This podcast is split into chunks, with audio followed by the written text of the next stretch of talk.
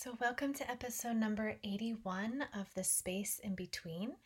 And today we're going to be sitting with Eric Starr, a musician who, uh, yeah, we got to sit and chat on Zoom. And man, I have to say, it's been really special to be able to connect with people. This was through Zoom and to share these these stories, these interviews with you all. You know, when we first started out, my intention was to only do it in person, but then, you know, so there was this more intimate connection. And then with the pandemic, you know, we had to move things over to Zoom and it's been such a gift to be able to sit with people and and schedule these a little bit more regularly. So, yeah, and and a lot of men too. It's been interesting. I've been having all these men coming in and hearing their voices from lots of different places and backgrounds. So, it's been a gift these past few weeks to share share their voice with you. Um, but yes, before we sit with Eric today, a couple things happening in Nomadland. Still, we have our classes that are happening every morning, our morning rituals at 8 a.m., Monday through Friday. And I will be hosting all of the classes this week. So I'll be leading my Movement 109 practice on Tuesday and Thursday, a yoga class on Wednesday, and a free meditation on Friday. They're all happening over at Zoom. You can visit nomadalwaysathome.com to find out more to join in. It's again 8 a.m. Eastern Time. So please come on by. I would love to see you, meet you, and all that. And what else is happening here in Nomadland? I am starting a five week series, or sorry, a six week series with five amazing human beings next week. Uh, it's already closed. It's a it's a private group, but I am hoping that we can share a little bit as we go through the podcast in some way uh, because it's it's a really special a really special group. It's who are we becoming our healing journey, and we'll be working one on one and then collectively on on our own personal traumas as well as within the group our generational, institutional, and and and collective trauma. So. I felt that it was really necessary with all that's happening in the world right now, and we're all feeling tr- triggers of trauma and grief and and and i've been doing all of this studying and experiencing my own healing journey and i thought oh we need a gift for this world. And so this six week course is my gift to this world and to this group and so i'm definitely hoping to offer it. I know i will be offering it in the future too so if you're interested reach out to me let me know. I can I can give you more information as it comes about with future dates, but there's also more information over at my website, phoebeleona.com and you can find out what it all entails there if you want to be a part of it. It's a small, diverse group. And what else is happening? If you're in the Hudson Valley, save the date Sundays starting in July. We will be doing an outdoor yoga series at Stonegate Farm. More, informa- more, more information is coming out very soon. And I think that's about it. So let's go ahead and sit with Eric. All right. So I am here in Zoomland with Eric Starr, and we actually have never met.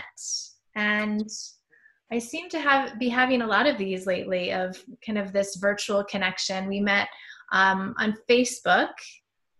The one uh, another good reason why Facebook should should exist is that it connects us. So mm-hmm. we became friends, I think, because we were in the same local community in the Hudson Valley. And I probably just we had mutual friends. I'm not quite sure the reason why we were directly connected, but we did that. But what's that? It just happened. It just happened. And then you wrote me a really lovely message, and we started to correspond uh, um, on lots of different things. So and this is our first time yeah sitting here together and and sharing time and space in, in this in this way. So thank you. Thanks for reaching out and starting this and thank you for having me. It, again it's it's an honor. It really is. Yeah.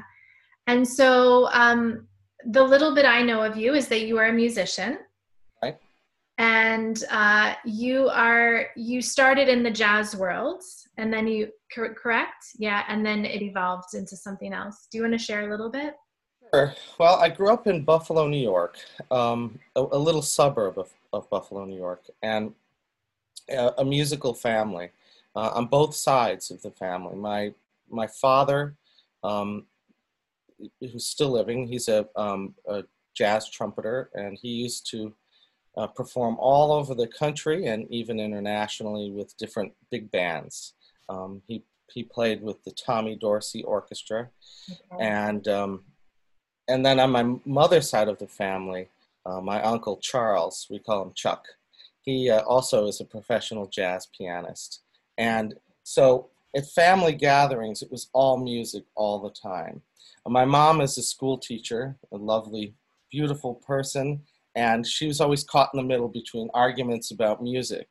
But um, uh, I yeah, I was raised to sort of almost like just uh, in this in this environment. I was raised to believe that music is sort of the center of the universe. Um, when I was a child, that's what I thought, um, and particularly um, jazz, um, because my my dad was that was what he specialized in was jazz music, and so I grew up thinking and I still believe this that you know artists like Miles Davis and Charlie Parker and John Coltrane and um, and many others, Count Basie, that these were the, the, the greatest musical minds in in America, and um, the, you know these were almost like gods to me when I was a little boy, um, and um, and and then you know, I branched out from there eventually. My father had me taking music lessons at a very young age. Um, sometimes I didn't like that. Um, I, when other children my age were playing street hockey and riding their bikes around, I was practicing the glockenspiel. um, um, so, you know, I had several teachers. I think uh, age six was my first um, I started with my first teacher. And from there, um, I uh, eventually started piano lessons um, and then began studying classical percussion um, as well, uh, branching away from jazz. And my, my older brother, who, uh, who to me is one of the most talented musicians in, in the world, he was still is a wonderful jazz pianist, but also he was really interested in rock music. And so he was pushing us to start a rock band. And so we did that too. Um, but I, you know, I was a member of the music union by age 16 and putting on tuxedos and playing everything from um, weddings to um, other corporate events to more, you know, formal things like playing with symphony orchestras, um, pit orchestras for uh, the, the no longer existing uh, Buffalo Opera Company and the uh, Buffalo Philharmonic Orchestra. And then I went to school um, for music as well. I later went back and got an English degree. Okay. So I you school? A University of Buffalo. Okay. And then I moved when I was 28 to Manhattan to um, pursue music, you know, like so many people do. Yeah. Um, and uh, lived there for nine years and then came up to the Hudson Valley and here I am. Yeah. Interesting. Yeah, we have timeline. What's that? That's your timeline? Yeah.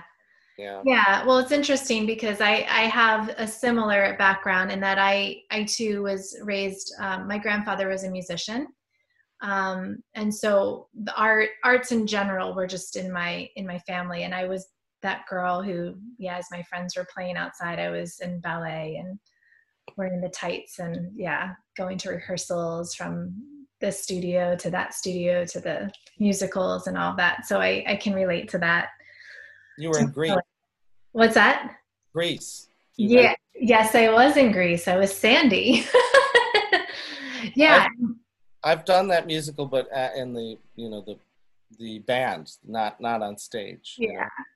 yeah. It's just it's just such an interesting world when I don't know. It sounds like you've been immersed in the the world of the arts your whole life, and and I definitely was, and and then I, in my adulthood, I've kind of gone out of it and then come back into it in various ways. Uh, and it's just interesting to come back into it and just feel so much at home. You know, mm-hmm. it's not something that you can really, unless somebody somebody's experienced experienced it. I don't know if they can fully understand the lifestyle of it. Does that make sense to you? It is a lifestyle, and it's a it's a kind of a subculture being yeah. in the art. Um, yeah. But I, I think I think that um, being in the arts, it certainly has its downsides. Um, the, the obvious thing is that it, sometimes it's it's difficult to struggle to to make a good living. Yeah. Um, but uh, I've been lucky in the sense that I've I've always sort of done okay. I've never you know really really struggled uh, in in that particular way. Yeah. But I think you know, I think you mentioned this once. Artists are very attuned to all things around them mm-hmm.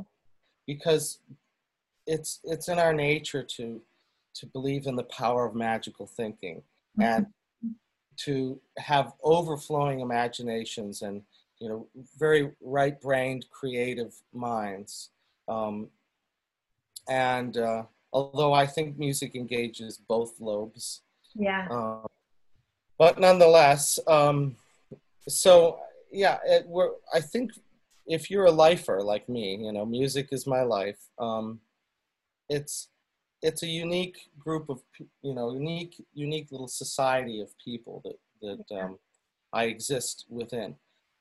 That's not to say though that I want to live in some insular world because the whole thrust of my life is to take whatever talents or whatever gifts I may possess humbly and share them with all people and hope that I receive back information and feedback that makes me a better person as well.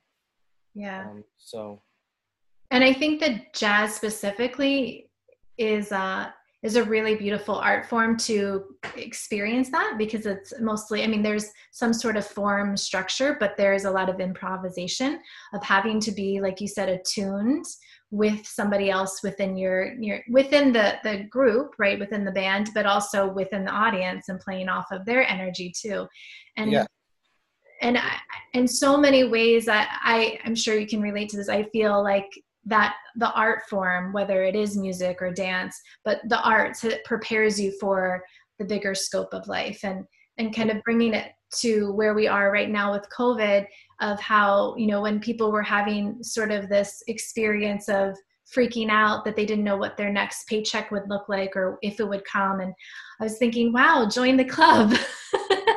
This has been our whole life as artists and, and also in, in the profession of healing and, and yoga. And and all that. And and how i didn't it was the first time actually in my life that i didn't feel like i was going to freak out because i know i've had it so many other experiences prior of preparing myself for here.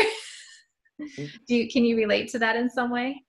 Um i you know i always had safety valves. Um yeah. i have a very loving family and if things ever got really bad i could um you know I, I knew that I wasn't alone yeah. and other musicians I know don't have that.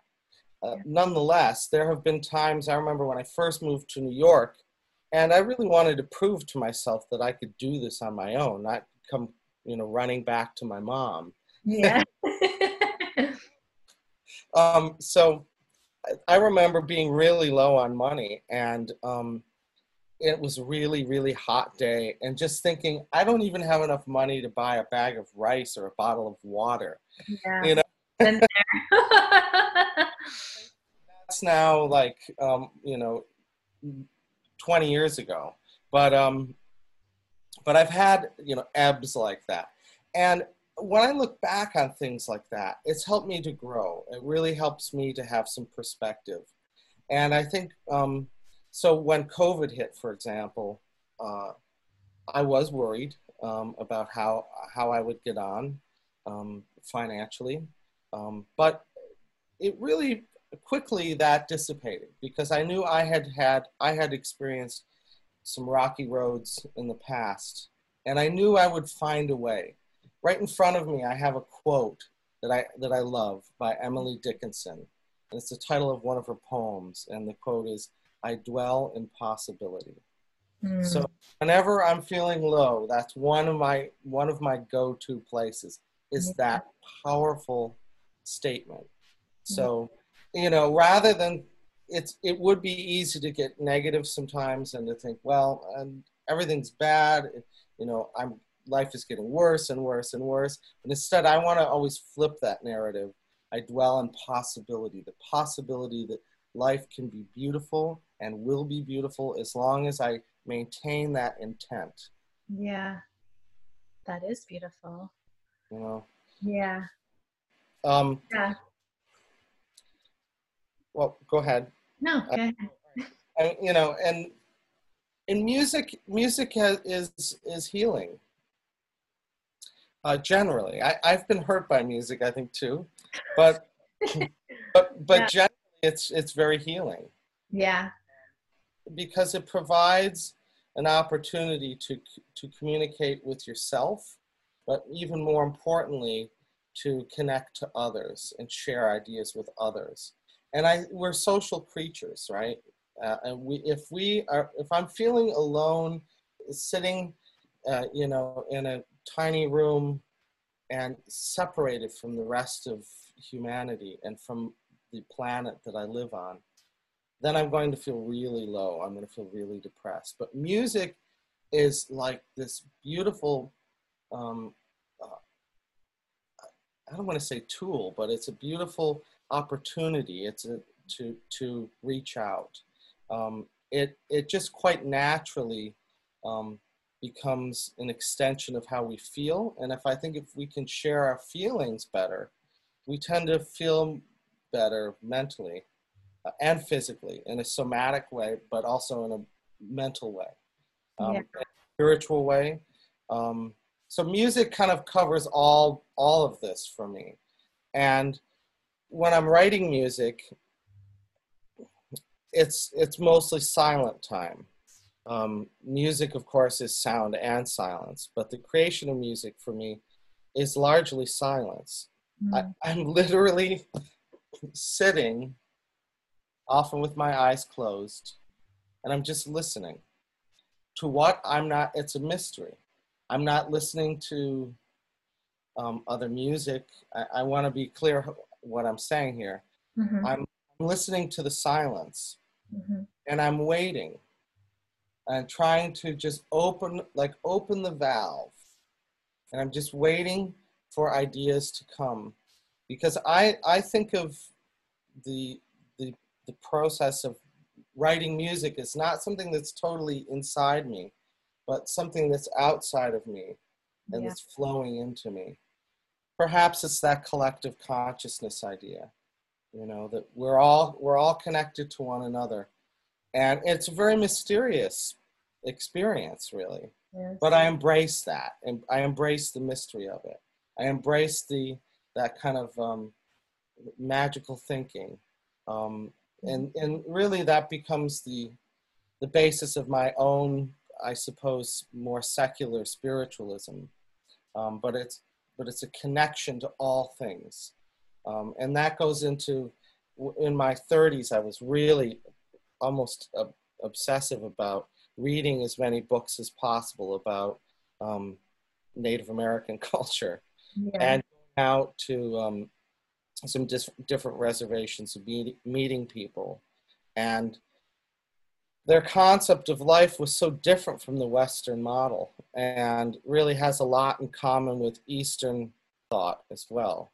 Um, it's a nature based religion um, if, if, if we were to speak generally about all North American tribes, th- these are nature-based religions. So um, I see that, and I see that in my music. My music, I never write a piece of music like Opus One, you know, Work One, or simple titles. I want to always connect it to something. So for me, it's I, I consider what I do music as narrative. I'm trying to tell a story. Um, my most recent projects have a very explicit historical narrative. Um, and I mentioned uh, Vera Brittain to you. Yeah. And that that I think when I arrived at that particular project, that was the, um, the to me that feels like the apex of whatever powers I have as a composer, because I was able to move beyond my own ego and beyond the self, and instead embrace this this collective this collective consciousness or this force um, that exists. Um, you know, the, there's a kind of a material world and there's an invisible world.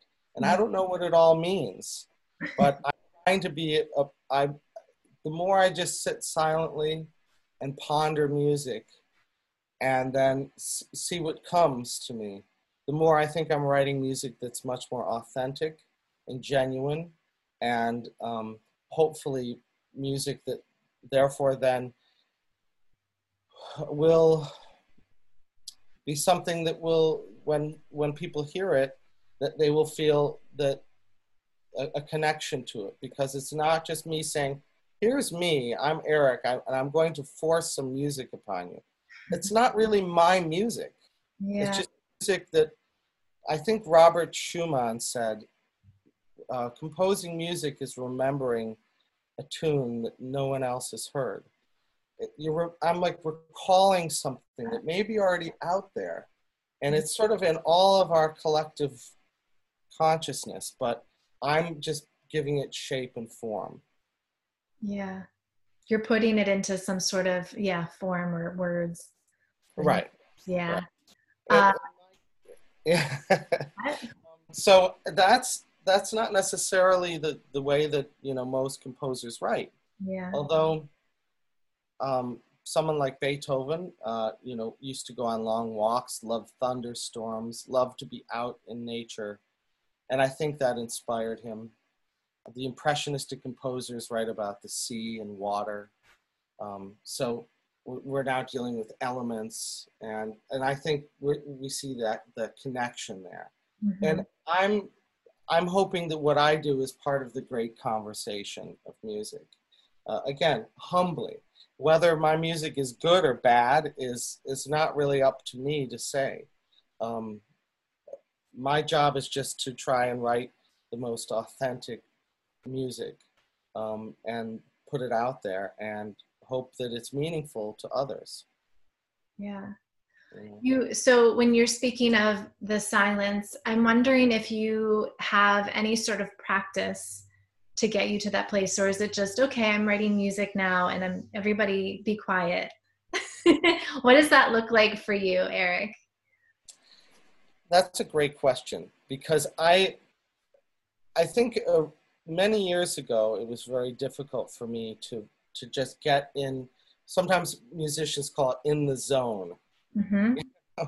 um, but uh, in order to get into that zone w- would require a lot of work, a lot of forcing it into in sort of creating an environment and forcing other things out. But then I realized that I can um, I can sort of be in that zone at any time, and I think having children helped me to do that okay. because children, and I, this is not a negative thing, but children require a lot of their parents. Um, we can't just say, okay, right now for the next half hour, you go do something else because I need to focus on my music. Mm-hmm. You know, there's be distractions and interruptions, and we're, you know, we're constantly having to readjust. We're constantly doing that with young children. And um, I remember writing a book. Um, I had to I had to write a book in six or seven weeks. It was 350 pages long. Yeah. For a company called Adams Media, and I was hired to do this, and I had a newborn baby. so, in order to write this music, even though it was a little more clinical, I still felt I needed to get in the zone, as it were, to yeah. really about music from from that per- deeply personal and intimate perspective and um, so i found that i had I, I quite literally had to multitask better i had to create part of my mind part of my thinking that could tend to, to my newborn baby but another part of my thinking that could always stay in this place of serenity, in this place of stillness and quietness. And I think over the years, now my oldest is 13, it's taken about a decade to really get there. Mm-hmm. But I'm kind of multitask in this way. Now, ultimately, what I like to do is um, if I really have the luxury of, of you know just being on my own and not having any distractions, um, I generally like to um, just sit down on the floor and close my eyes. I don't necessarily do a, a real formal meditative practice. Mm-hmm. Um, sometimes I will lie down as well, but not sleep. You know, just lie down and uh, sometimes I will go on drives. Um, Neil Peart, the great author and drummer, um, said he believed in serenity and motion. And I love that too. Sometimes just moving actually. And so what I start doing is I start downloading ideas. I see music as colors a lot. Um, I think of music in terms, I'm very visual with music. So um, I'm either imagining something or I'm getting out into the world and experiencing something like nature. And I'm kind of downloading. I don't know how else to say it. Yeah. I'm downloading things. And then I have eventually I have all kinds of different ideas.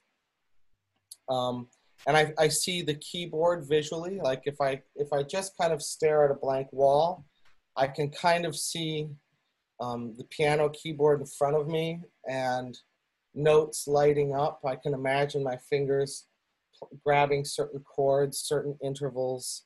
Um, so again, it's very visual. And I start to download different ideas just by trying to stay really open and really listening. Um, and then from there, uh, this is kind of funny way to put it, but I feel like it's kind of a little bit like a birthing process, artistically speaking. Yeah. I I won't write anything until it tells me it's ready to come come forth, to come yeah. out. You won't so, physically write notes on a paper until then. Is that what you're saying? Okay. Right. So I just I I hold I kind of I I wait. You know, again, I'm listening uh, for some inner voice to tell me, okay, now is the time. And yeah. then when that moment finally comes, it usually comes spilling out very fast. Yeah. so most of the pieces I write, even longer pieces, um, the actual specific task of writing the music down and putting it on paper or putting it into music uh, score writing software uh, usually happens pretty quickly within two to three weeks. Yeah. But the lead up to that might be um, months or, you know, six, eight weeks or something, you know. So it, de- it depends on the piece and on the project. Yeah. I, I just love hearing you speak of how, you know, you had to, it, you have to have this process. There's like an ideal situation process but then you also have found this way to integrate it into your life. And i often share that uh, through my my yoga teaching. Uh, i you know i lead a lot of teacher trainings and and and that's a lot what i talk about is yes in a perfect world we'd have an hour to meditate and you know be in this isolated spot but that's the reality is that we don't have that and how it is about that integration of having to multitask in in the sense of doing doing and being in the same space. And that's beautiful that you've kind of found that through your own process. And i, I just love hearing your process too because you know being around a lot of musicians um, growing up and then being married to one and, and then just also the arts in general uh, so we all have such different processes yes. And it's so beautiful to see how everyone has this different way in. Uh, but there is always there always seems to be that moment of that inner voice of is it time? And then we wait for that answer yes. And then it comes it comes together in some way. Yeah it it's um i keep coming back to this word. It is it is a little bit mysterious. Yeah. Don't and i accept that um when i tr- i've I'm lucky because the type of writing that I do, um, I sort of have my own timeline for it. Um, I have done some composing where I was asked to write something, uh, you know, and they'll say, basically now, write it now because we're paying you to do this. Yeah. That's never my, um, you know, that's never the environment I really want to write in. See, I, I, I teach a lot of music and I've, I've been very careful to, now that I'm a little older, be selective in terms of my relationship with music. Um, there have been times along along the road where I felt alienated from music. And actually, there have been times where I've, I've thought, well, I don't really want to have anything to do with music because it didn't feel like it was an, it, like, how do I say this? I didn't feel that I was on the, the, the right, um, the red road, as the, as the Lakota would say, which is where music is, is a, a healthy pursuit. Um, it felt like something I was, people would sort of push me into different corners and say, well, do this now, do that now, or um, I would do something strictly for money. And I don't want to be a craftsman, I want to be an artist, and that's what I'm happiest. Um, and so I started to gradually make the determination that if I'm going to be a musician, it has to be on my terms. Um, I really have to feel comfortable with what I'm doing and feel passionate about what I'm doing. Um, I don't know. There's to me, there's no point in doing something that's going to make you miserable, and that's where you know music. Music can be turned into a slog, you know, something. Oh, like oh gosh, I have to do this now, and then then then it loses all its power. Yeah, and the mystery and the mystery. But then if I can reclaim music on my own terms and say, you know, sometimes I have to say to people, no, you know, I'm not interested in that. Um, with with a breath of kindness always, you know, gentle kindness. Um, but again, to m- make sure that the the path I'm on is allowing music to flow naturally from me. I love the word flow. That's really important to me it's part of the energy of music, the the vibration of music is that it has to flow. And if it's if if there's blockages in there, it's usually because I found myself in a situation that's that's an unhappy one. Perhaps working with um, musicians who are difficult personalities or um, or or you know taking music and sidestepping the concept of music as art, uh, which is connected to the soul and the spirit of who we are, but instead music is commerce. I don't like to think of music as commerce, music as a brand um, or a product. You know, I've, I've made recordings and had managers over the years and uh, agents and people who are part of the, strictly part of the business of music. And they they turn it almost solely into commerce. And that's when i become disinterested in music. And so you know along the way i've learned lessons. How can i find a balance? It would be great to um, reap some financial reward from my music. But I, and this i may be in the minority but ultimately music is too sacred and precious to me to just do it for the money. I have to do it because um, because I love what I'm doing. I agree. Uh, and when you were saying that, I was just thinking how you are in this space. You have over the years reclaimed. You actually said that in a message uh, previous, and I was curious to hear more about that. So I'm glad that you brought it up. Is yeah, reclaiming music on your own terms. And when you were speaking of that, I'm almost thinking do we need to do that collectively claim music on our own terms? Because it has an art in general is just it, it is always driven by money. And i'm i was even thinking it sounds like we have a similar timeline of being in in new york city and how when i first got there there was so much possibility and hope. And you know as this like i was younger. I was um 21 or 22 when I got there, but I had just it seemed like there was so much possibility and and there was so much happening. And then by the time I left, it felt like all of my dance studios and companies were shutting down because a drugstore was being built there or a bank was being built there. And and um, it almost felt like collectively it was all turning into commerce or bust Right. yeah, and so I'm wondering how you feel about that as a collective, like all of us reclaiming the arts.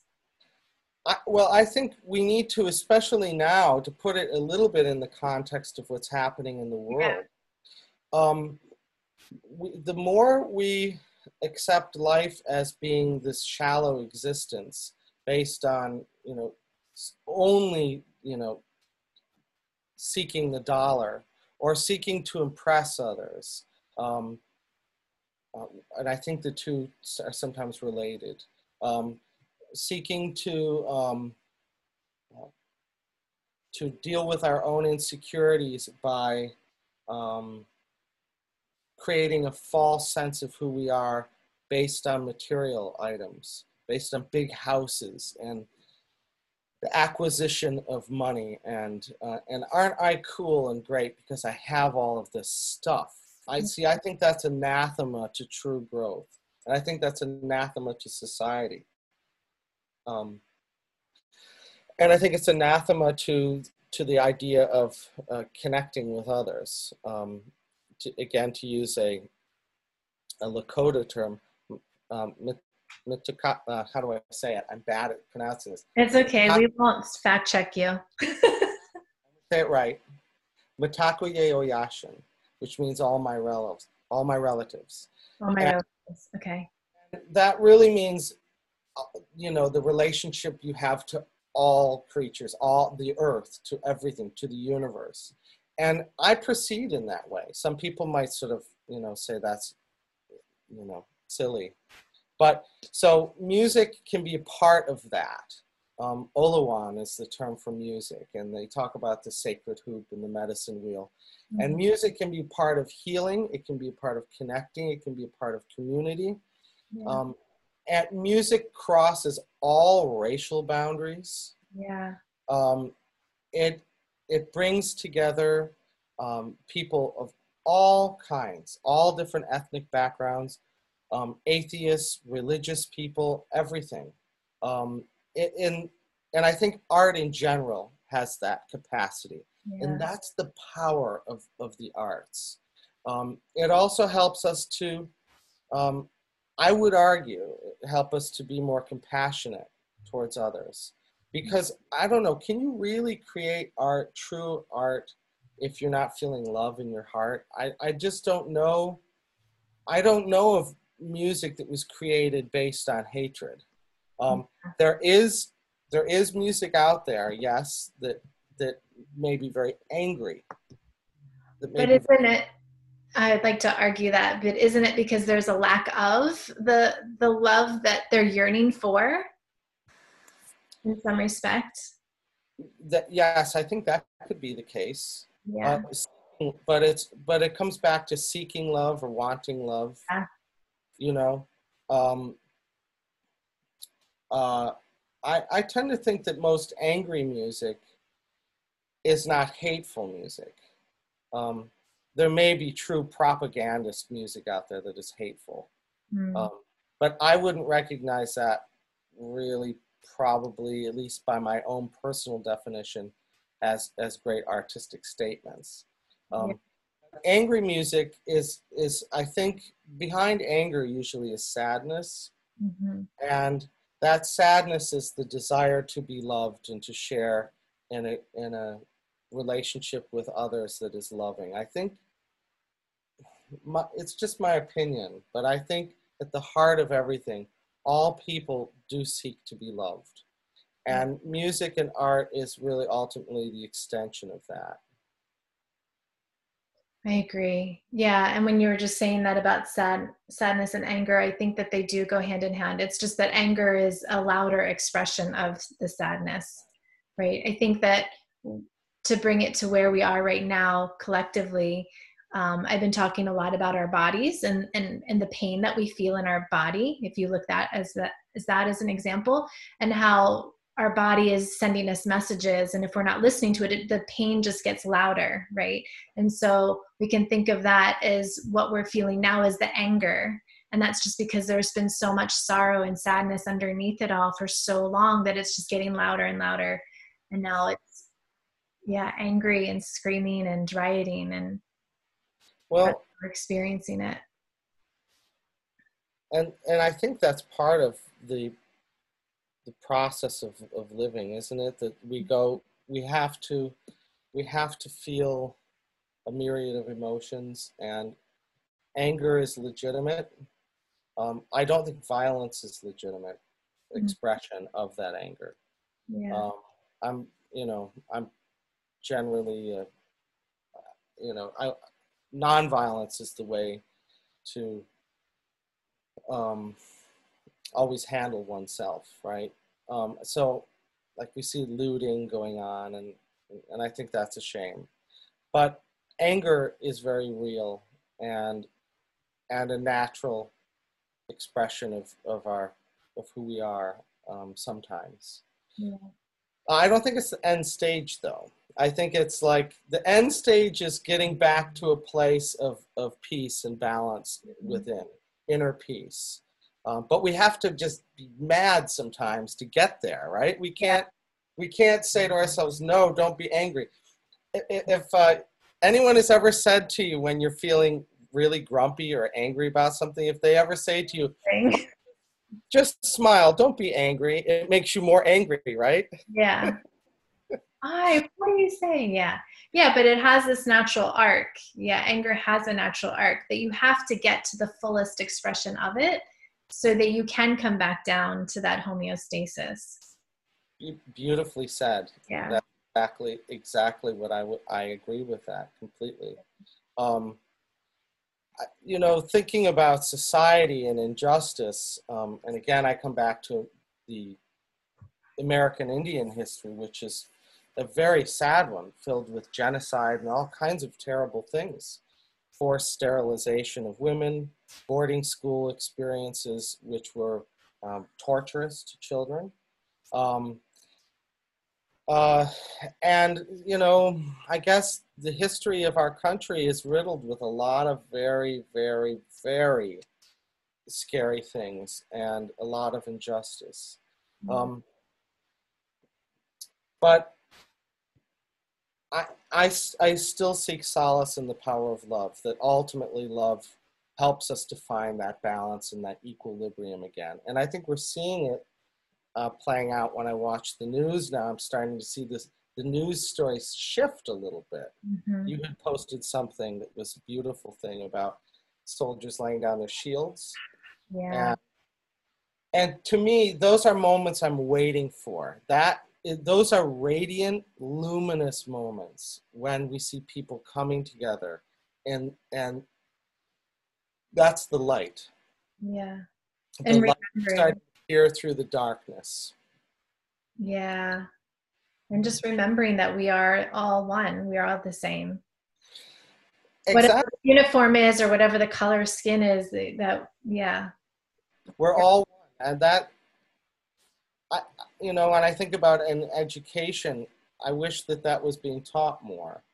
Um, I don't think that that's a dogmatic concept.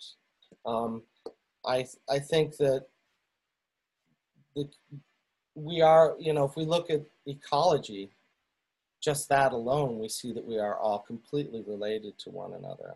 Yeah. Um, but on every level, I think we're we're really we're really um, we're just one.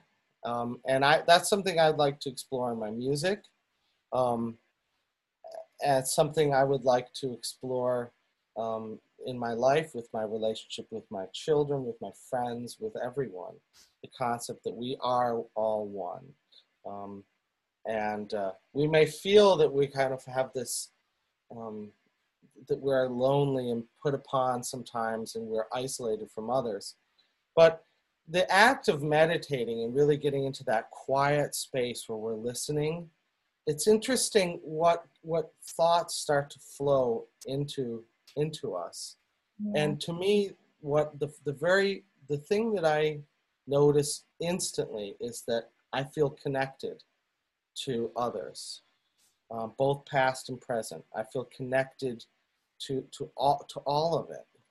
Yeah. Um, you know, I don't know. That's, that's the um, meaning of life to me is, is to be connected to others and to always um, sometimes uh, maybe not work at it but just keep that valve open always stay in a state of flow where we can be flowing positive energy of light out to others rather than dark vampiric energy you know and um, and I think when we do that, it's it comes back. We receive, which is another concept I have. I, I really, I'm happiest when I'm in the service of others, um, and and in a in a kind of an unconditional way, right? It's not like you don't expect anything back, but you do receive something back naturally, right? Yeah. Um, so when I work with my students, for example, um, the first rule is do no harm, you know, but it doesn't end there. Um, how can I just be of service to them in everything I do? I always tell them if they're if we're having a music lesson, if the music lesson ends and two days later they're confused or they're feeling stressed about something, contact me and we'll go over it again. We'll spend time to, together discussing it and reviewing things together because I, you know, I, I like to think of that relationship as a team. We're working together. It's not me saying, okay, do this now, mm-hmm. and creating that hierarchical um, relationship. But we're a team, we're connected, and in a sense, we're one, you know? Yeah. Um, if you succeed, then I succeed, right? And I, th- I think that extends to all of us, right? If you, Phoebe, succeed, then I can succeed. Yeah. Um, if if I can extend love your way, I will receive it back. It, it's like that's the the the circle that um, again Native Americans often speak of. Yeah. Okay, there's a lot there. I'm going to try to touch on all of it. well, you were what you I'll just start where where you just left off and in the connection and I'm just thinking about why again the performance art i'm going to focus more on the performance art more than just art in general because i think that a lot of visual arts they're in their own isolated place creating art. But with music and with dance and in theater specifically you have to be co you're you are very well aware of that co-creation and that like the words that you were saying as a team. Like you if your student is succeeding then you're succeeding in some way. You you guys are working together and you're instilling that in them already. Even though they might not be playing in a band yet you're you're instilling that that team working you know that co-creation. And I think that is a gift and and to bring it back into you know what how it's being how it could be taught in schools is to emphasize you know the arts again you know having band and having music you know musical theater and theater and, and dance within the school system so that they can understand that how we are co-creating. Because it's different from playing i was thinking is this the same as teams? But there's always somebody who wins and loses. But in music and theater we're always winning to a certain extent right? Or if yeah there's one person who is sort of having an off day in the music we're all kind of suffering. And it's not a way of you know you did this wrong. It was just oh how can we lift us all up again for the next time or whatever? Right.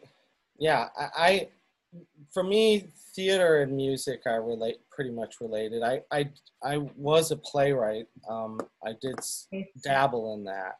Okay. And when i would create characters to me it was the same act of creation as creating music. And um, it, it, and there's a sense of co-creation when you're working with actors. Uh, so I, I think, yeah, all arts in the school, but particularly the performing arts, it not only encourages people to work together, um, but it, um, it, it has lessons that extend past the arts themselves. It Mhm. teaches democracy. It Mhm. teaches compromise. It teaches um, uh, critical thinking skills, problem solving skills. It, it's great brain food. You know, it it engages both sides of the brain, our practical, more analytical side, and of course, a very creative side. Um, and it, you know, it, it encourages love. I mean, when when a band is happy, or when a troupe of actors are happy together, and I've seen this, um, there's so much love in the air. You know, it you become a family. You really become a family. Yeah. Um, and um, then if if we could extend that out, if this was happening en masse, yeah. um, I think we'd have a much more peaceful, tolerant world um, where you know people are understanding of others. I think music helps us, or performing arts in general, helps us to understand diversity, yeah. diverse, thought, not just physical or diversity, but diversity of thought, yeah. um, diversity of cultures. Um, so yeah, I I really do think the this is the maybe not the answer, but one of the great answers to the out. question of to the question of society and what we do moving forward. yeah. Um, the and you of course these programs are generally cut. You know we're seeing the reverse happening nationwide. Um, I have a friend who lives in Norway, and it's the reverse, yeah. um, where you know music is really, really um, uh, cherished, and it's a, it's, it's, it's a, it's a part of everyone's life, whether they become a professional musician or not. Um, it's a part of their lives. Um, so yeah, making music with with people is breaking bread in a different way, you know. Um, and there's nothing as beautiful as that. Um, so, uh, and I think that like we we can we can take it to whatever level we want to. That's the great thing with it. yeah. Um, we can whatever we bring to to this um, will only be enhanced more by the power of music. Um, whether uh, it's uh, spiritual ideas, whether it's some scientific ideas, all of it can exist as one. All of it, you know, music is about, I think, harmony ultimately. You know, it's um, at its core. What what are the elements of music? They are all elements that, when uh, music is properly organized, these elements are working together in harmony. They may be there may be purposeful uh, dissonances and discordant uh, movements within that, but but that itself is a kind of harmony. Um, that you know everything's intended to be working together. I'm not aware of any music where people try to take the disparate elements of music and say, okay, let's make them not work together as much as possible. so even at its uh, you know, if we look at music from from a very specific perspective, it has lessons which we can use to apply to other facets of life. Yeah, I agree. I there's even more now. I'm just I'm keeping track. I keep track on my fingers the things that I want to say. Um, I'm, I'm probably going off into all kinds of crazy. no, it's good. No, I'm just I keeping tabs. Well, I was just thinking of you know another thing when you were saying diversity, and that's what I was thinking of when you first started to speak of how who your gods were, right? All black men in the jazz world and how I, I too I, I wanted to I, I didn't understand why I couldn't be in Alvin Ailey's Revelations like which is that's my dream is to be Judith Jamison and and and it's interesting because yeah maybe there aren't other worlds that necessarily have that um I hate using that term of like being colorblind, but we there's so much more acceptance. I think it of more acceptance and of of di- the diversity. You know, I embraced it. I think I'm really grateful for being in the the art world because it was it was all embraced. And I know there are lots of politics, and we don't have to go into that. I know there's things that make it all dirty and ugly too. But for the as the essence of what we're talking about, the art form, um, there was there's a sense of of more of that embracing the diversity. Yeah, and again, the the the dirty side of this, the politics, the business side of this, can be really horrific. Um, I've I've spent most of my life trying to gradually cut that away and live with music as more of a pure expression of that diversity. Yeah. Um, but yeah, excuse me, when I was young, all those jazz musicians, they were just like, wow, if only I could be like those guys and women too. I, when I say guys, I mean both Sarah Vaughan, Ella Fitzgerald, um, so many others. Uh, we were dancing to Nina Simone today in class. Trouble. Yeah. And the, you know, pretty quickly, um, you know, if we look back at jazz's history, you have artists like Benny Goodman, who in his uh, small group, you know, worked with with black artists too. Um, so th- yes, there was segregation, but also there wasn't.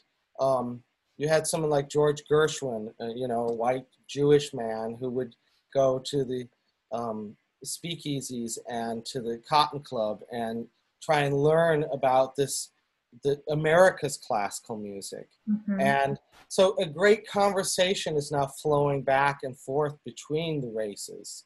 Yeah. Um, and I think for them, it did become, I'll use the word, I guess, colorblind. Mm-hmm. I don't like that term either. Yeah. But um, perhaps uh, uh, just a deep appreciation uh, for one another was mm-hmm. developed. And uh, anytime we can live in a state of awe, we're going to do well, I think, um, because that is then uh, uh, helps us to remain inspired about whatever we're doing um, and remain in a state of then being an eternal student.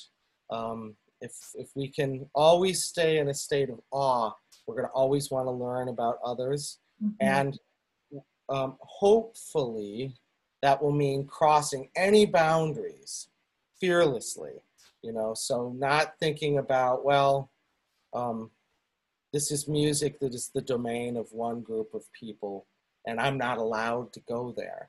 Yeah. um, helps us to cross those boundaries in beautiful ways.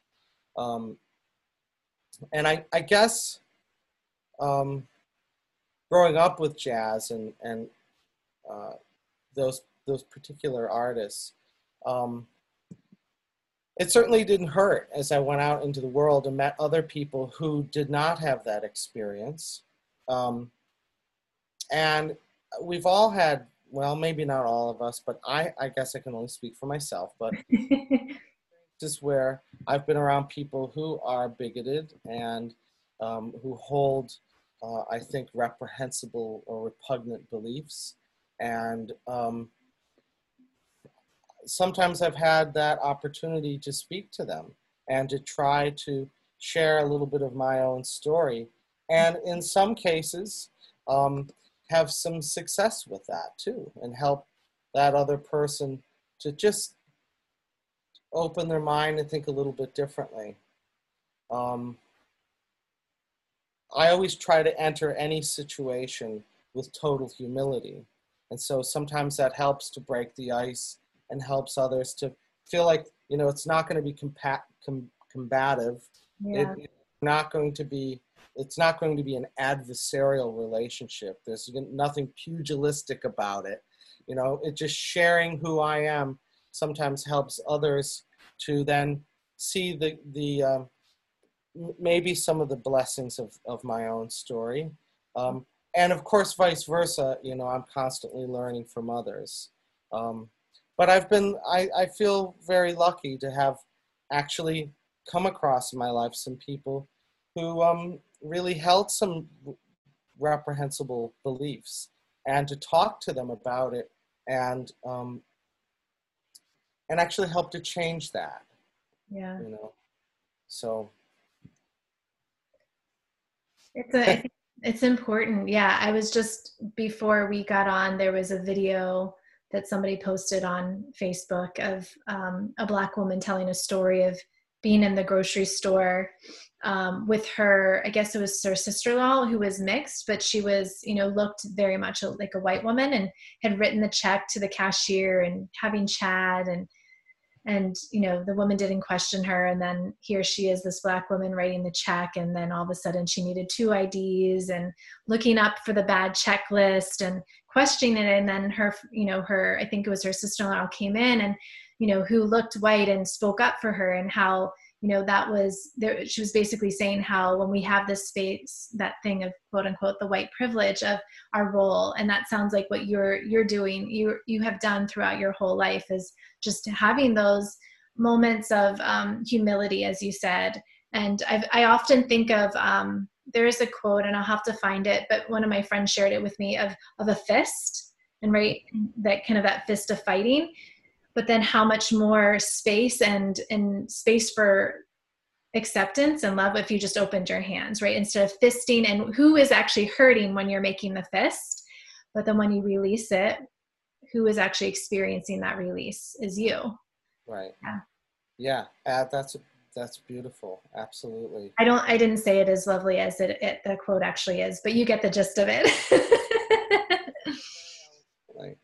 Um yeah, um, that's that's what I seek to do. Um, uh, the the arc of my life has has been uh, one where I've I've tried to become more in tune with myself, but in order to do that, I need to be more in tune with others. Yeah. Um, you know, because because we are one. I, I don't exist uh, uh, you know, in, in, this insular world unless I want to, and then I'm kind of, you know, that's that would be a very bad place for me to be. Yeah. Um, so, um, I I wish that uh, I think humility is a really really big part of it, a really big part of it. Um, and also try not to to speak for others. Um, uh, and that's difficult sometimes to do as we express our own opinions. Like, um, you know, I've been talking about American Indians in this conversation, but I don't speak for them. Yeah. Uh, I hope that I, I'm not appropriating anything uh, in their culture, but what I, when I think about my experience um, with their culture, um, and, and again, I'm speaking general because there are it's not like it's all one tribe. There are differences, right?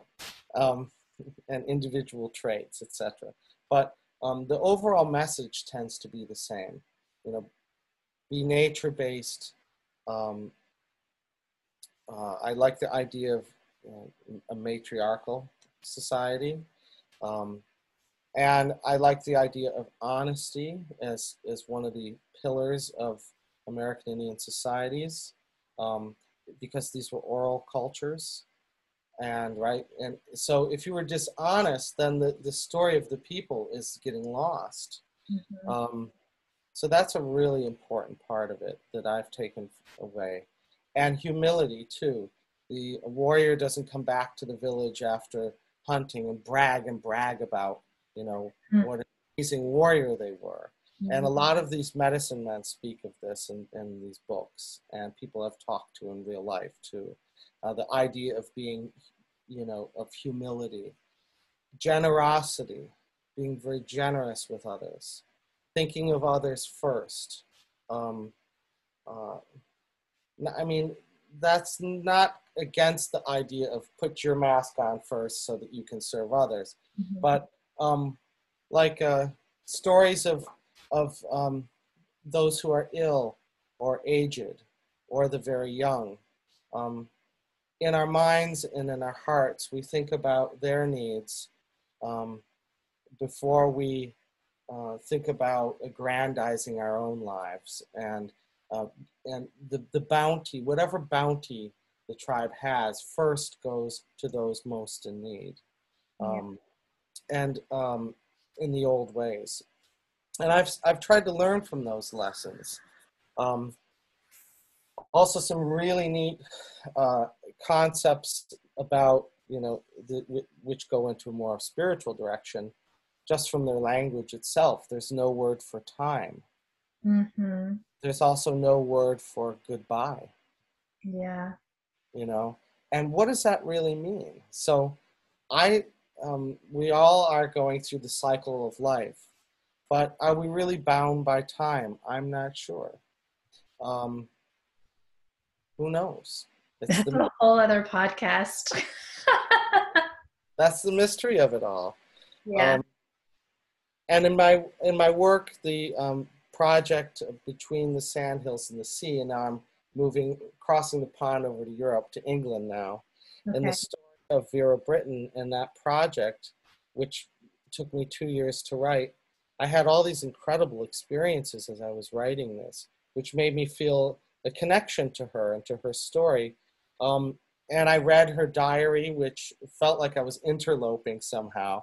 Mm-hmm. But she herself um, uh, wanted people, you know, she had uh, submitted these materials uh, to this archive towards the end of her life and wanted her life to be known not so she could be celebrated, but she felt that her story could have lessons for others. Mm-hmm. Um, and that what her generation went through, the so-called lost generation, uh, and these these horrific world wars where millions and millions of people suffered and millions died.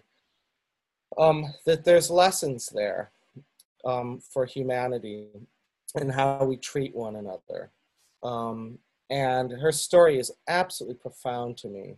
Um, and in thinking about my own life, which is very privileged by comparison, um, uh, she she writes a lot about loss and suffering, and so you know I, I, I got thinking a lot about loss. What is loss? What does that really mean? Um, should we feel such attachment to others? Um, how do we process loss? Um, and she has some very poignant ideas on that. Um, and it came at the, just at the right time in my life when I was ready to receive those ideas. Mm-hmm. I mm. was open to those ideas. And it, and I think it crosses the generations. When I was reading her diary from, you know, entries from 1913 and 1914, I'm thinking, my gosh, this sounds like something I I'm I'm I felt yesterday. Mm-hmm. You know, so again, we're we're feeling a connection between the generations, and we are all one, right? Yeah. Um, it doesn't, even though we have completely different backgrounds. Um, and her story, I, I'm also a huge, huge proponent of of equality, right, and women's rights. It's something I'm very passionate about. Um, uh, my grandmother was my hero, hmm. uh, my mother's mother. Mine and, too. Yeah, she taught me so much. And really, but she was like the spark that got me really thinking about um, women and what women go through. Uh, and I don't speak for women, and I never could or would. Yeah. But, um, I, I also recognize that, you know, we, we we are all in this together. And um, Vera's story is, is beautiful to me in that um, she was one of the early feminists. Um, uh, and growing up in, in a, a very strict Edwardian um, culture was very difficult for her. And she battled her father to mm-hmm. go to school, to go to Oxford. And then as soon as she gets, she finally wins this battle. I mean, it's a battle.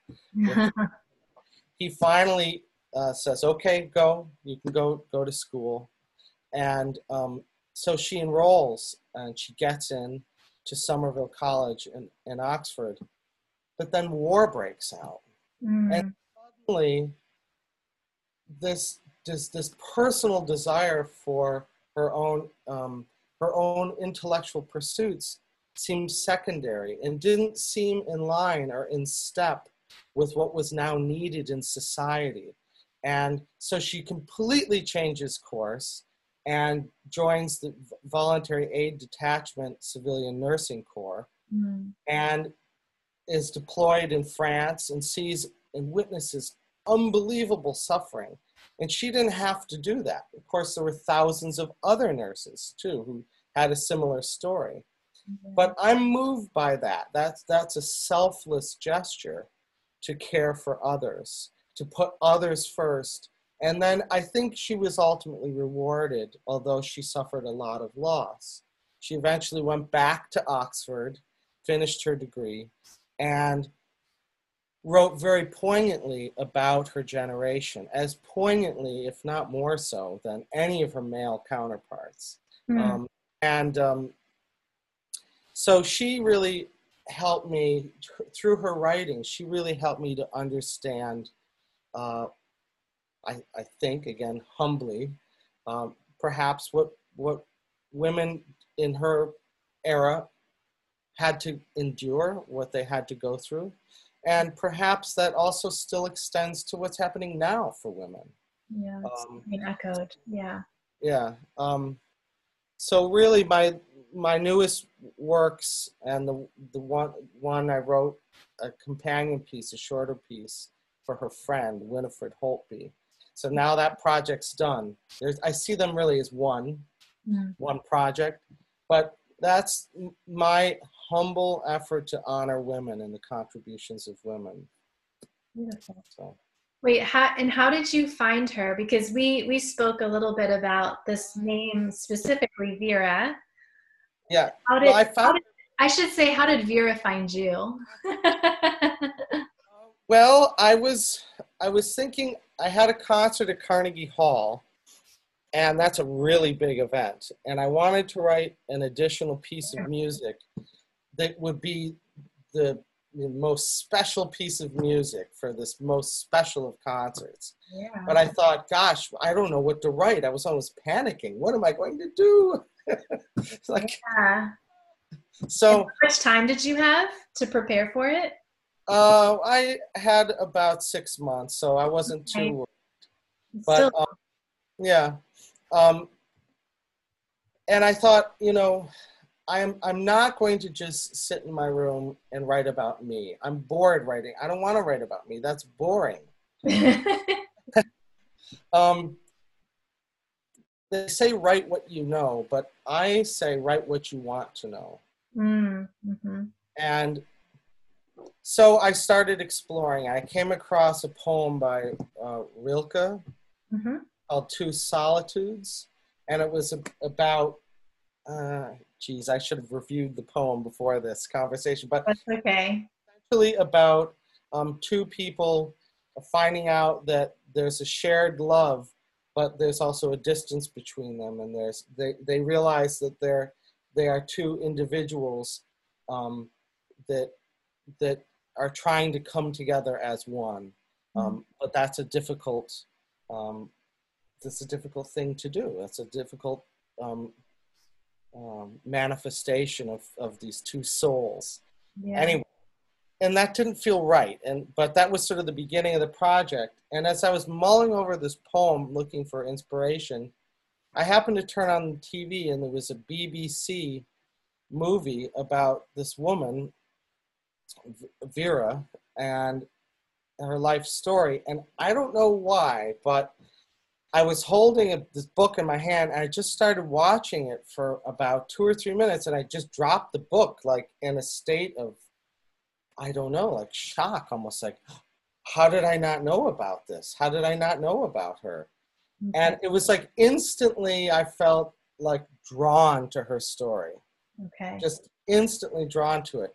Again, that's the mysteries of this. Yeah.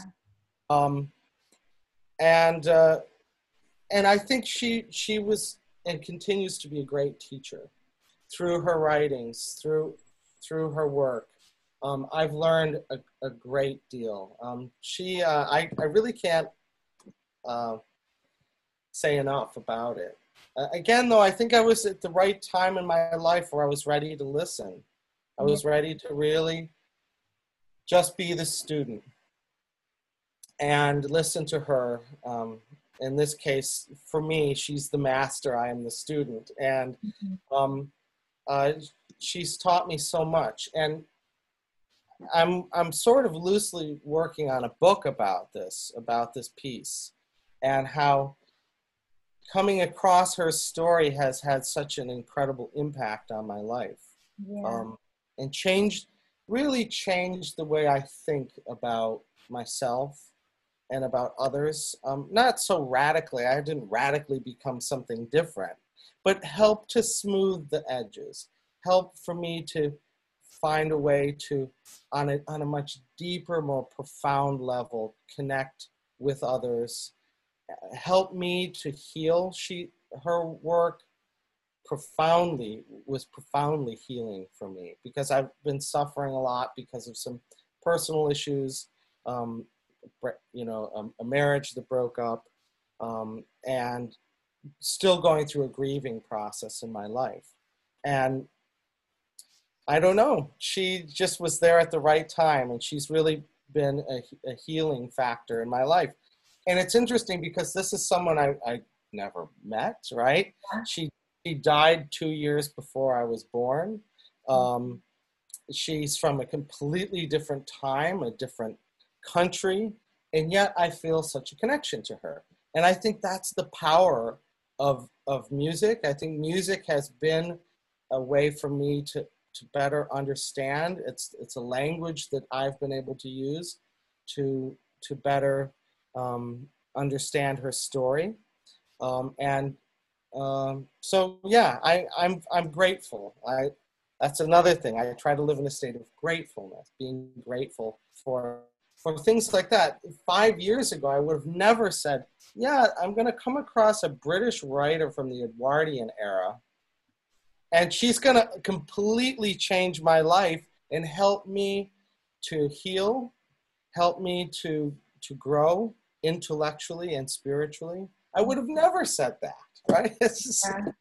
how has this happened but that's the beauty of it. That's the beauty of being alive yeah. is those are those things those unexpected beautiful turns and twists. Sometimes we have unexpected um, tragedies too. But you know uh, we have unexpected beauty as well. And i think writing that music has really been a kind of a savior for me. At a time when previously i was feeling pretty low. Yeah. Well a couple things there i mean one is you had because the person you are you were open to that that mystery of vera right? You were able to lean into the mystery of her. Mm-hmm. and some somebody else who isn't so open they could have just seen her, that on tv and not thought much about it then okay how am i going to write this music right but you are just opening up for all sorts of inspiration and and really leaned into that mystery and here you thought I don't know if that was your initial thought was, oh, she's going to lead me into this music piece, musical piece. But then there's also this healing that came personally and your own spiritual journey. And um, do you mind sharing a little bit about Vera, the what our interaction about Vera and and what? Well, sure. I I mean I've I've had multiple dreams where uh, I'm not not when I say multiple like uh, three dreams. Okay. Um, where I've kind of felt her presence. Um, I I don't know. Uh, it's um, it's again it's powerful. I tend to be a um, I tend to dream a lot. Um, I tend to have lucid dreams, and I I I do feel that there's meaning in dreams. Um, I think that there are different types of dreams as well. Um, and you know i'm learning to recognize different types of dreams so yeah with vera uh, her um, appearing in my dreams um, and, and in a way where she's you know, uh, being very loving and caring. Again, that's that's powerful to me, um, and it it seems to uh, help me to realize that these connections are mysterious. Um, Yeah. We just keep coming back to that, but I know the mystery. I'm open. I'm open to that. I'm Yeah. open to that. Um, And I think that you had you wrote me because I think I led a meditation about a light. oh, right. You were Yeah. meditating on the candle, I believe. Yeah, well, and yes, and in this dream, she had held her hand kind of over my my body, just Ah, right. heart. And her, we had we were doing the meditation was this light and within like the solar plexus. Yeah.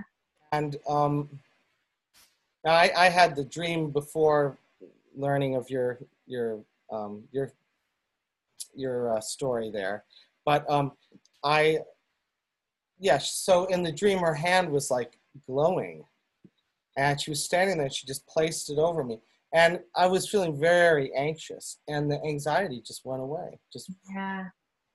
just went away. Yeah. And so you you shared that yeah, you shared that with me. And then I had just changed my name, my last name. And so Yeah. I was doing all this research on names. And I think when you Right. you said, "Oh, Vera, you told me a little bit about this," and I just happened to look up Vera, and I wrote back and I said, "Oh, Vera means faith," and then you had this moment of, "Ah, Well, yeah, because um, fa- faith is one of these words that I've always loved, and I surround myself quite literally with the word faith. yeah, Little cute little pillow. uh, I don't know where I got it. Things- I'm looking at it right now, and yeah, it just faith. yeah, Tiny thing that just has a little loop, and you put it on a doorknob or something. yeah, I have this faith rock that I that I got at a and I was drawn to this little silly little rock that said faith on it and I and I got a few other things, you know, in, in a dollar store we buy things we don't really need, yeah." you know. But you needed it. But I but I so I I left the the store and I had a bag with some various stuff in there and the, the little faith rock. And when I got to my car, I opened the back hatch of my car and I put the bags in there. And then I was looking for the rock in the bag and it wasn't there. The rock was gone. It was absolutely missing, totally gone. And so then I, I thought, oh, there must be a hole in one of the bags. And so now I'm wandering around looking very silly in the parking lot looking for the faith rock and I never found it, right? So then I kind of forgot about it.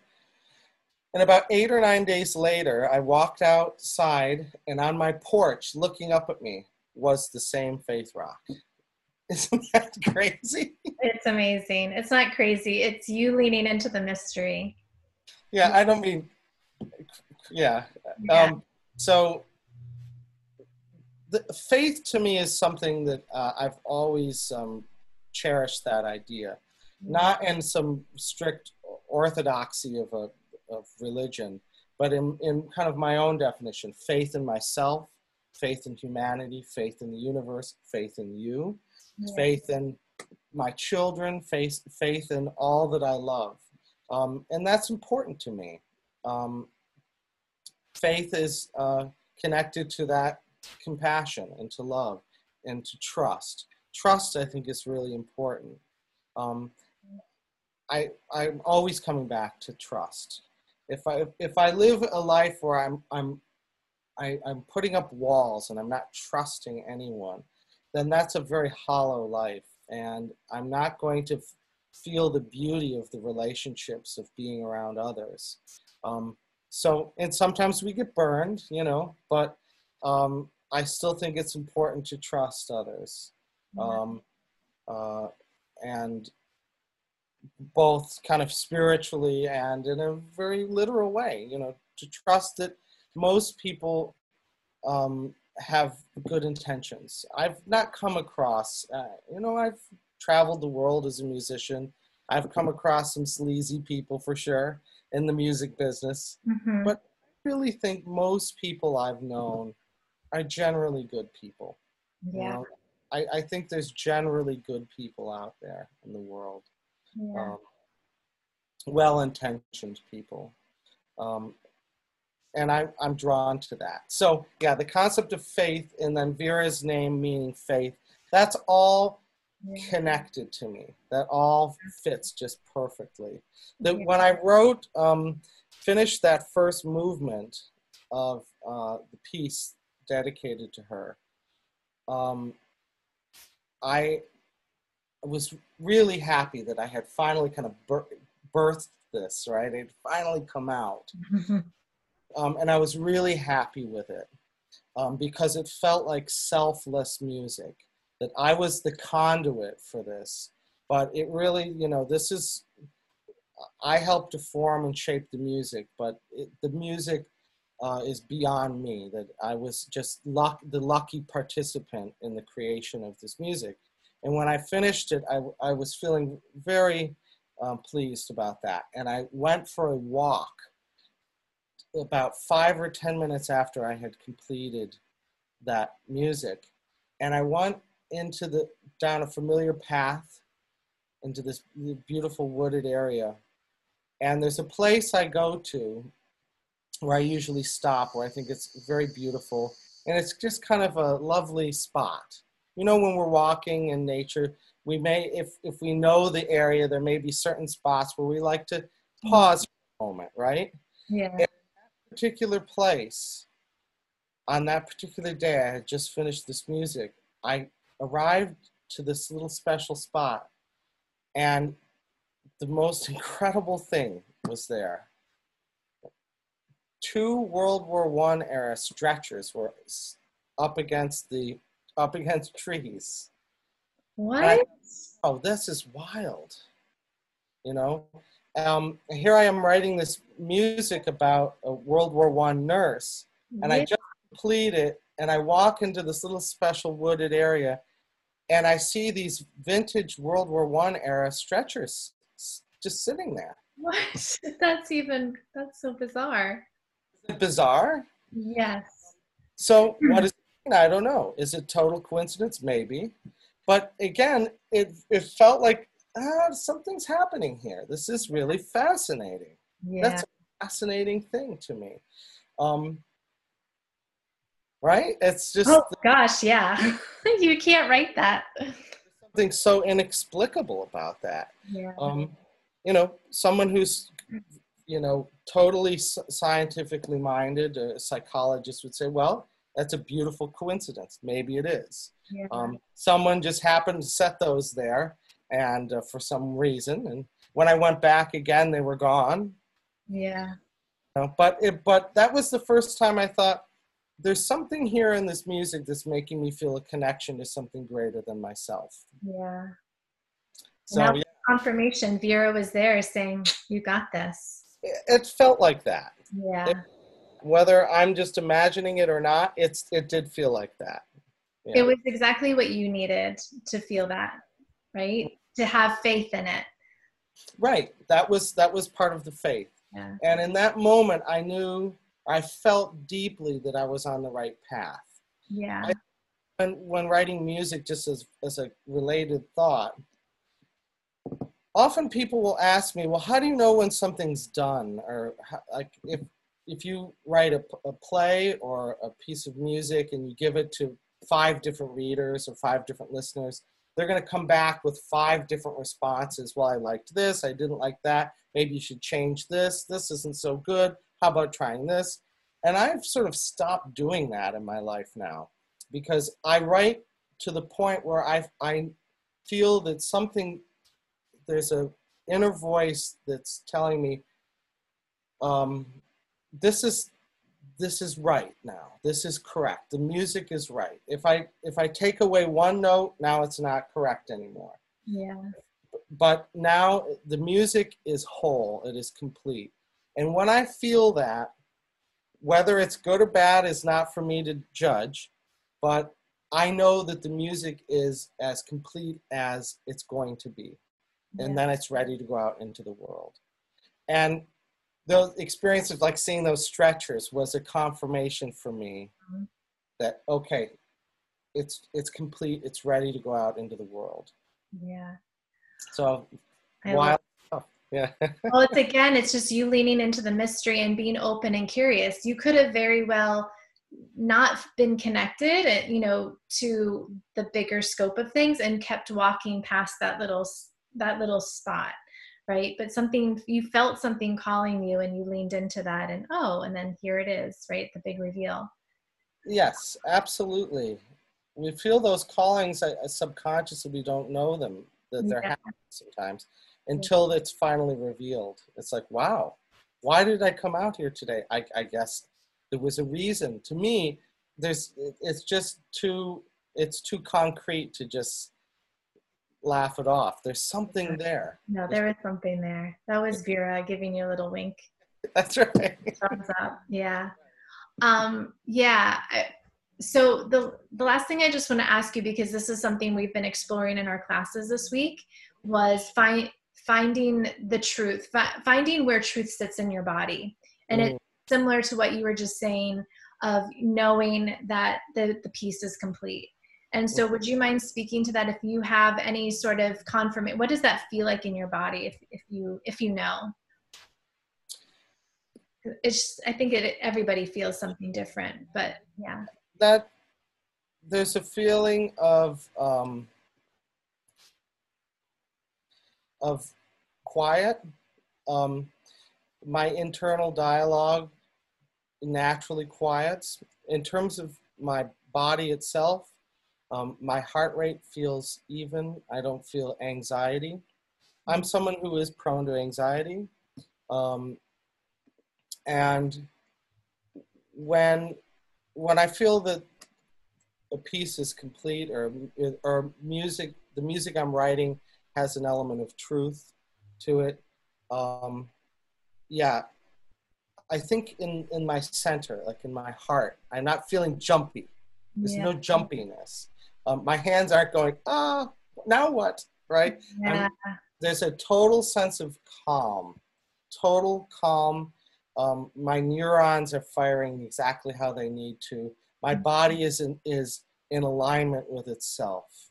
Um, and often, usually in those times too, I can I can just lie down and fall into a very restful sleep. There's nothing fitful about that rest period. Um, and what else? Um, well what you were just yeah go ahead sorry I guess that's it, really. Just that um, I feel a, a stillness physically. I don't feel like I'm um, that that anxiety is has dissipated fully at that time.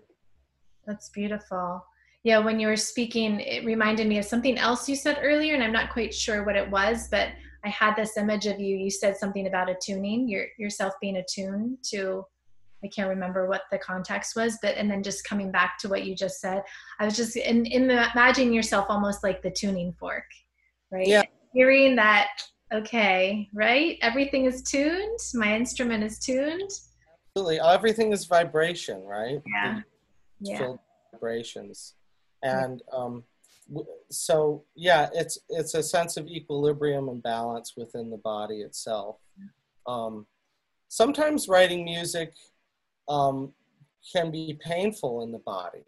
Um, in writing the Vera piece, I, I really had to go deep into thinking about her brother's death, uh, her fiance's death, two other friends of hers who died, who died pretty gruesome deaths too on the battlefield. So I had to imagine war. And that was very unsettling. But I knew it was part of the process. I had to go through that. I mm-hmm. had to feel some of the anger. I had to feel the deep sadness, or I couldn't genuinely write about it. But when I got to the end, then the peacefulness came, yeah you know. Yeah, that's beautiful. And it does now I can really see how you got what you experienced grief. She was your way into experiencing grief. The anger, the sorrow through her story. You you got to experience your own grief. Yeah, it helps us to to deal with our own grief. Yeah. And you really have to go in deep to do this too. I mean, there were times reading her her words where my eyes were like filled with tears, thinking about her, you know, certain moments in her life where there was extreme sorrow.